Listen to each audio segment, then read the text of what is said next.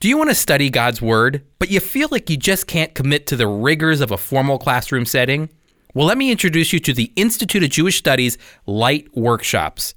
These 3-week interactive classes are practical, affordable, and offers a relaxed biblical online discussion. Stick around to hear more about our IJS Lite Workshops.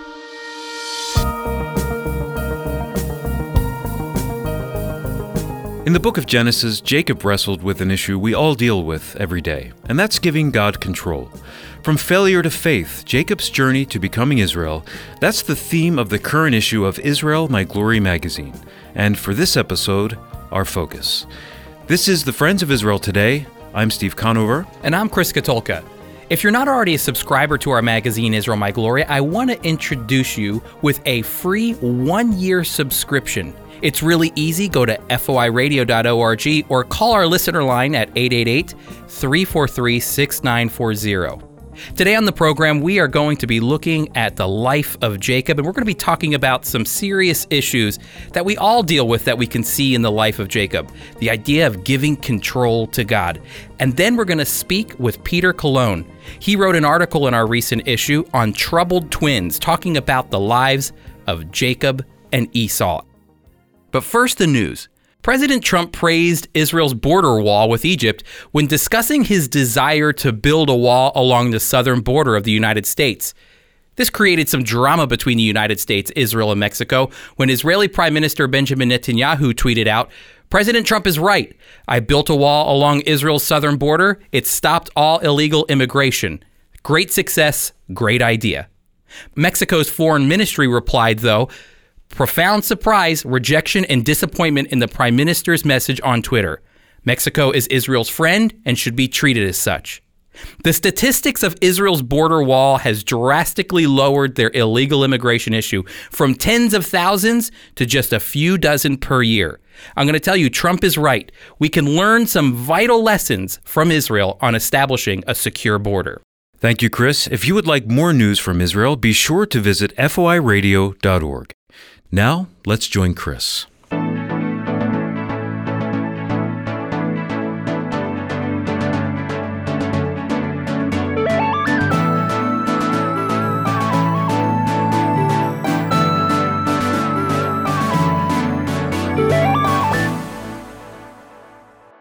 Six times a year here at the Friends of Israel Today, we like to take a full episode to focus on our most recent issue of our magazine, Israel My Glory, and I'm holding our most recent issue here.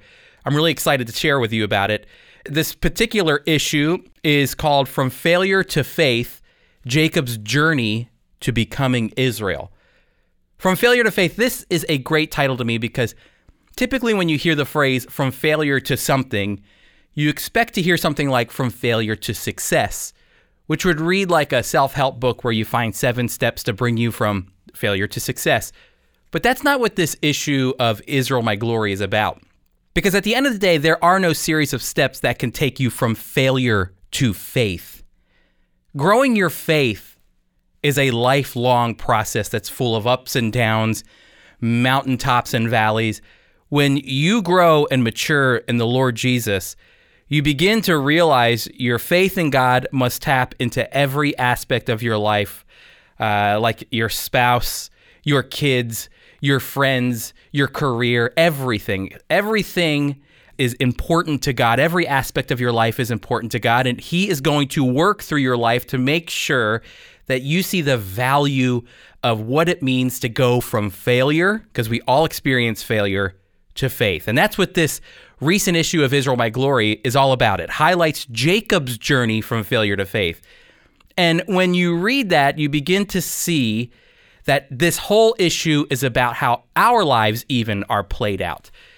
And the kind of failure we're talking about here isn't the failure of investing your money in a business that went belly up or inventing something that doesn't pan out. The failure that I'm talking about is the failure of trusting in yourself, thinking that we are the ones in control, trusting in your own will and not in the provision and promises of God. This perfectly describes the life of Jacob, which is another thing I want to mention. We are fortunate enough to see all of Jacob's life, from his birth in Genesis 25 to his death in Genesis chapter 49. We get the whole picture of Jacob's life. And his life was like something out of a movie. It was full of scandal, intrigue, danger, suspense, family division, difficulty, and heartache. God's word doesn't sugarcoat anything. And this is good for us because life isn't sugarcoated.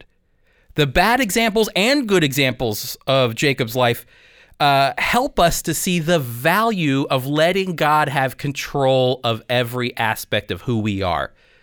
I believe there's a defining moment when God finally changes Jacob's life, when Jacob begins to relinquish all of that control that he's wanted to keep to the Lord. It's a pivotal moment in the story of Jacob, which comes from Genesis chapter 32, verses 20 through 30. Just listen and imagine this encounter between God and Jacob. Genesis chapter 32, verse 22. During the night, Jacob quickly took his 2 wives, his 2 female servants, and his 11 sons, and crossed the ford of the Jabbok. He took them and sent them across the stream, along with all his possessions. So Jacob was left alone. Then a man wrestled with him until daybreak. When the man saw that he could not defeat Jacob, he struck the socket of his hip, so the socket of Jacob's hip was dislocated while he wrestled with him. Then the man said, "Let me go, for the dawn is breaking." "I will not let you go," Jacob replied, "unless you bless me." The man asked him, "What is your name?" He answered, "Jacob." "No longer will your name be Jacob," the man told him, "but Israel, because you have fought with God and with men and have prevailed." Then Jacob asked, "Please tell me your name." "Why do you ask my name?" the man replied. Then he blessed Jacob there. So Jacob named the place Peniel, explaining, "Certainly I have seen God face to face and have survived." Jacob literally wrestled with God. At first, Jacob didn't realize it was God. He just thought it was a man. He thought his opponent was a man. Yet throughout this match, throughout the night, Jacob starts to realize this is not a mere man. This is somebody supernatural. This is such an interesting story in the Bible, but fitting for the life of Jacob. See, when you read throughout the life of Jacob, you realize he's fought for everything he has. He grabbed the proverbial bull by the horns to make everything work out the way he wanted it to. He deceived. He tricked his own family along the way to get everything he wanted. So it's fitting that Jacob would have to wrestle with God for him to realize who is the one who's really in control of Jacob's life. Deep down, I believe Jacob dealt with the same thing we all deal with, and that's the issue of fear. We all fear that if we don't have control in our life, it will all fall apart and we'll have nothing left. You know, when I first started traveling and doing ministry around the country, every time I'd get on a plane, I feared every sound and bump that plane would make. I would grab the armrest of my seat and squeeze it during takeoff. I would squeeze that thing during turbulence and landing.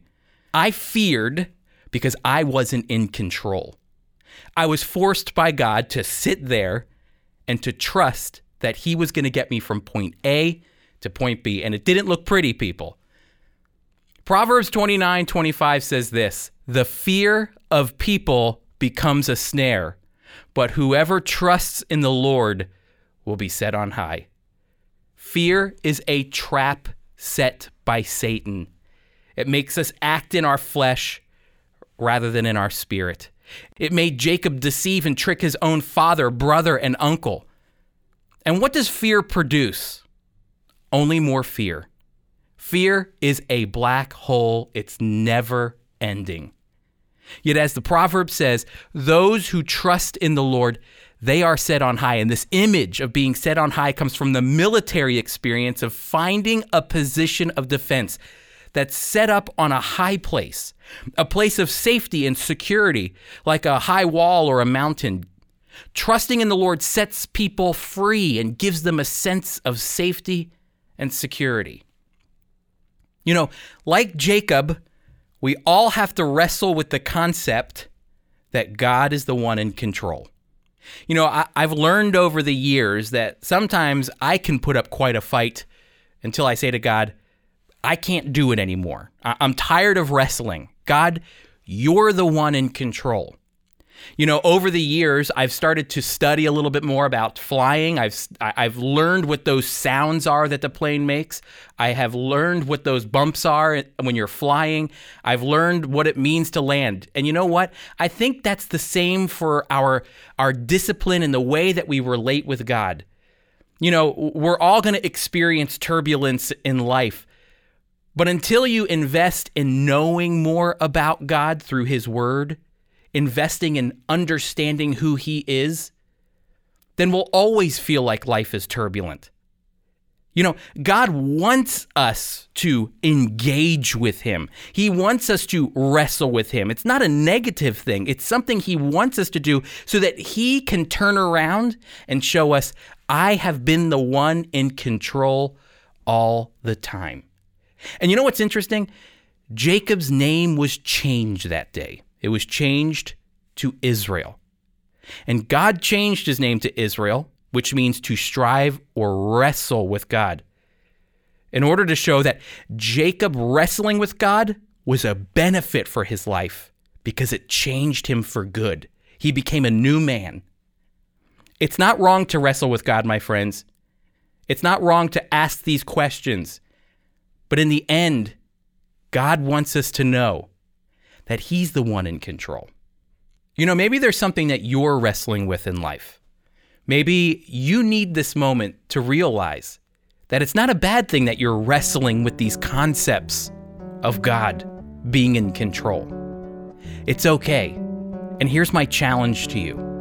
Enter into that discussion with God through prayer and the reading of His Word. And at the end, my hope is this, that God takes us from failure to faith.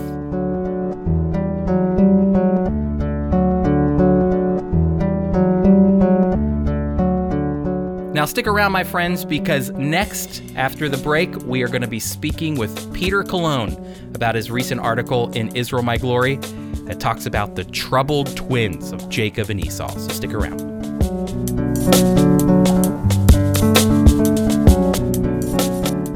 We're excited to introduce a new way of learning from our Institute of Jewish Studies, IJS Lite Workshops. IJS Lite Workshops is a 3-week interactive class that's practical, affordable, and offers a relaxed online discussion.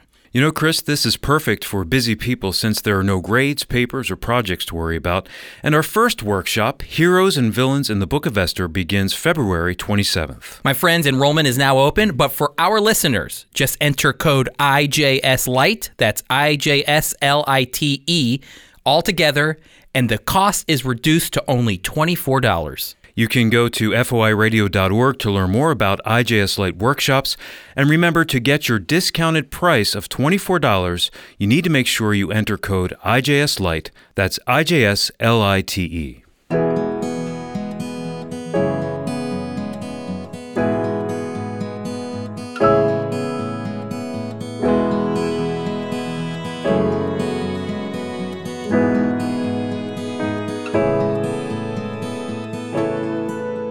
Welcome back, everybody. On the line with me is Peter Colón, who is the creative resource coordinator and a Bible teacher at the Friends of Israel, a friend of mine, a colleague. Peter, great to have you on the program, my friend. Thank you, my friend. Hey, Peter, you've written a great article here, Troubled Twins. It's something that I can relate to because I have twin sons, Cohen and Preston, and they cause me trouble. So this particular issue and the article that you wrote was near and dear to my heart. But I'm sure that the trouble that Jacob and Esau were going through are a little bit different than what my sons deal with on a daily basis. You know, you unpack this relationship between these two sons, and it's an interesting relationship. You say that there's a struggle that defines Jacob and Esau's life. What is that struggle? Well, you know, you read the scriptures there, and you can see it's very definitively laid out. God has specifically said that the younger one will really be God's choice to establish and bring out the revelations of God's word and such. And this began, I mean, the struggle began at birth. It will continue with the birthright, and it will continue regarding the blessings. It was all laid out there. And it seems to be just a prototype of what will be the history of God's people throughout, the generations to follow. So you're saying a picture of Jacob and Esau will become a picture of what we'll see unfold throughout the entire Bible? Yeah, well, throughout the Scripture, and then, of course, throughout history as well.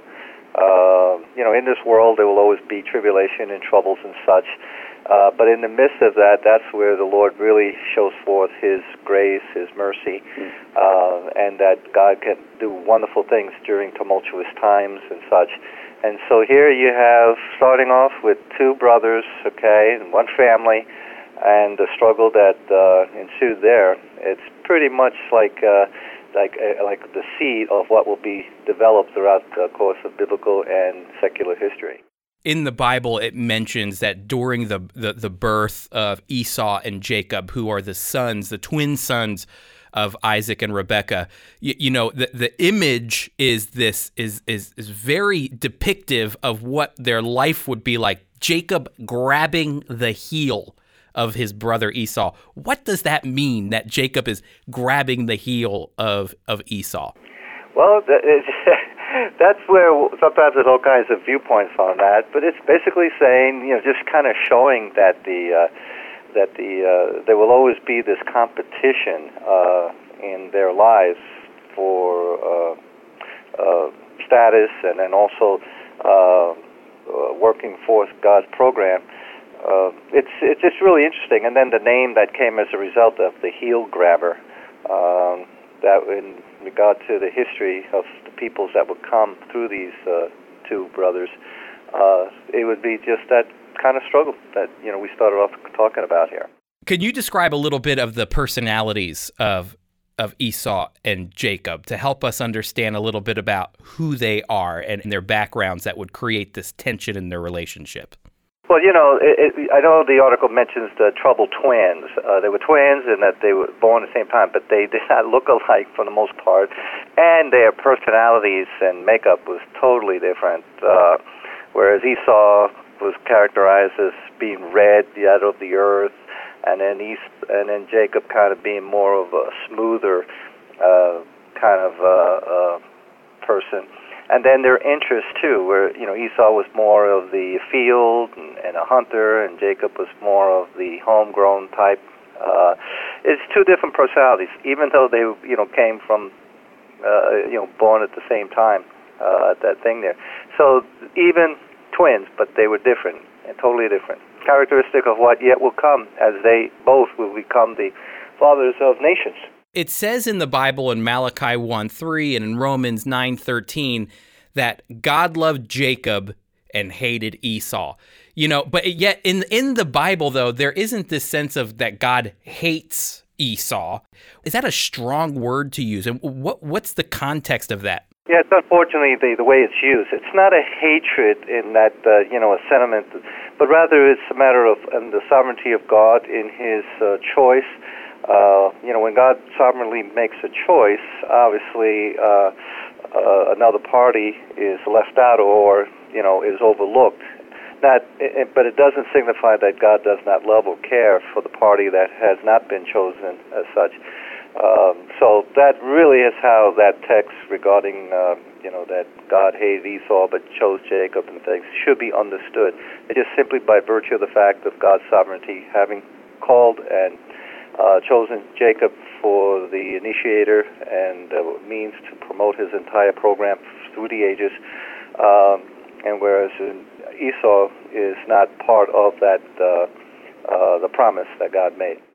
We're speaking with Peter Colón, and Peter wrote this great article, "Troubled Twins," looking at the life and the struggle between the twins of Jacob and Esau. And I'm looking at your article, Peter, and you say that there was trouble over the birthright and trouble over the blessing. What does that mean?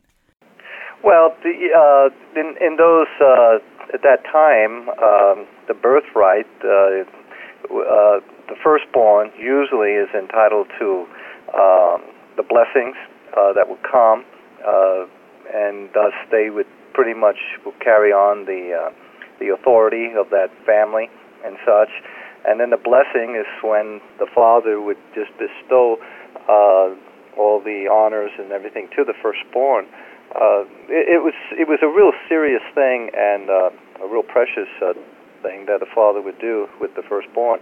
But here, based on God's promises, everything kind of got reversed a little bit, in that Jacob pretty much manipulated or went after the birthright. But you can tell, just reading text, that Esau was not that fond or took it very seriously, and that he willingly sold it off. Right.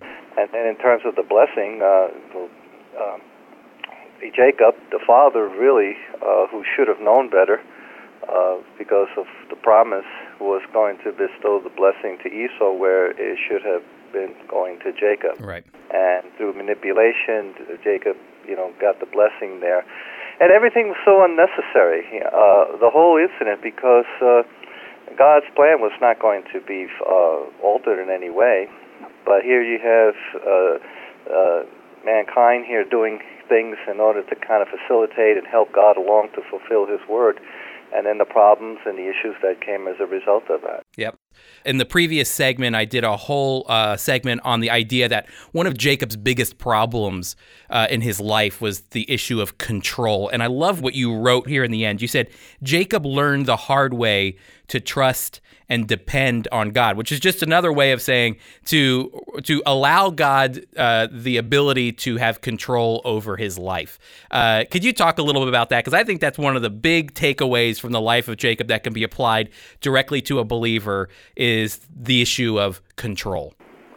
Well, eventually, Jacob, there is that text that says, "Do not be deceived, and God is not mocked, for whatever a man sows, that he will also reap." And Jacob, applying what he did in order to obtain the birthright and the blessings and such, it all came back to him. But these things are designed so that one would kind of let go and let God. And you see that, I saw it devotionally when God touched his hip there, and thus he was... you can say he was a broken man, but in the brokenness of him, he really became a new man. Yes. Because and then having to, in all likelihood, use a crutch to get around. That's a clear reminder that our dependency is not on our own strength, but really in the Lord Himself. Isn't that the truth? So he learned a lesson. We can learn the lesson, but it's. In Scripture, nothing there is by accident, but everything is there calculatedly by God Himself.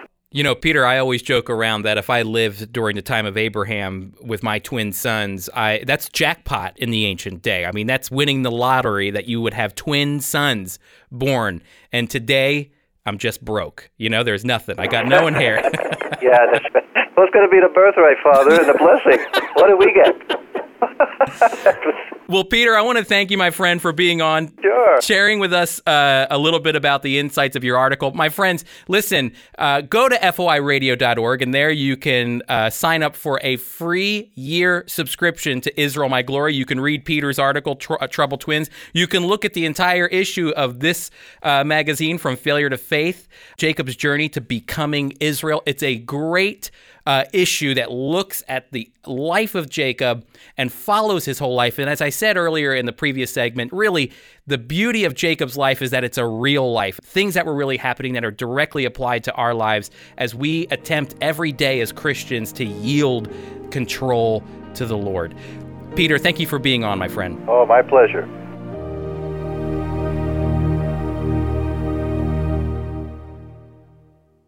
I'd like to thank Peter Colón for being with us today.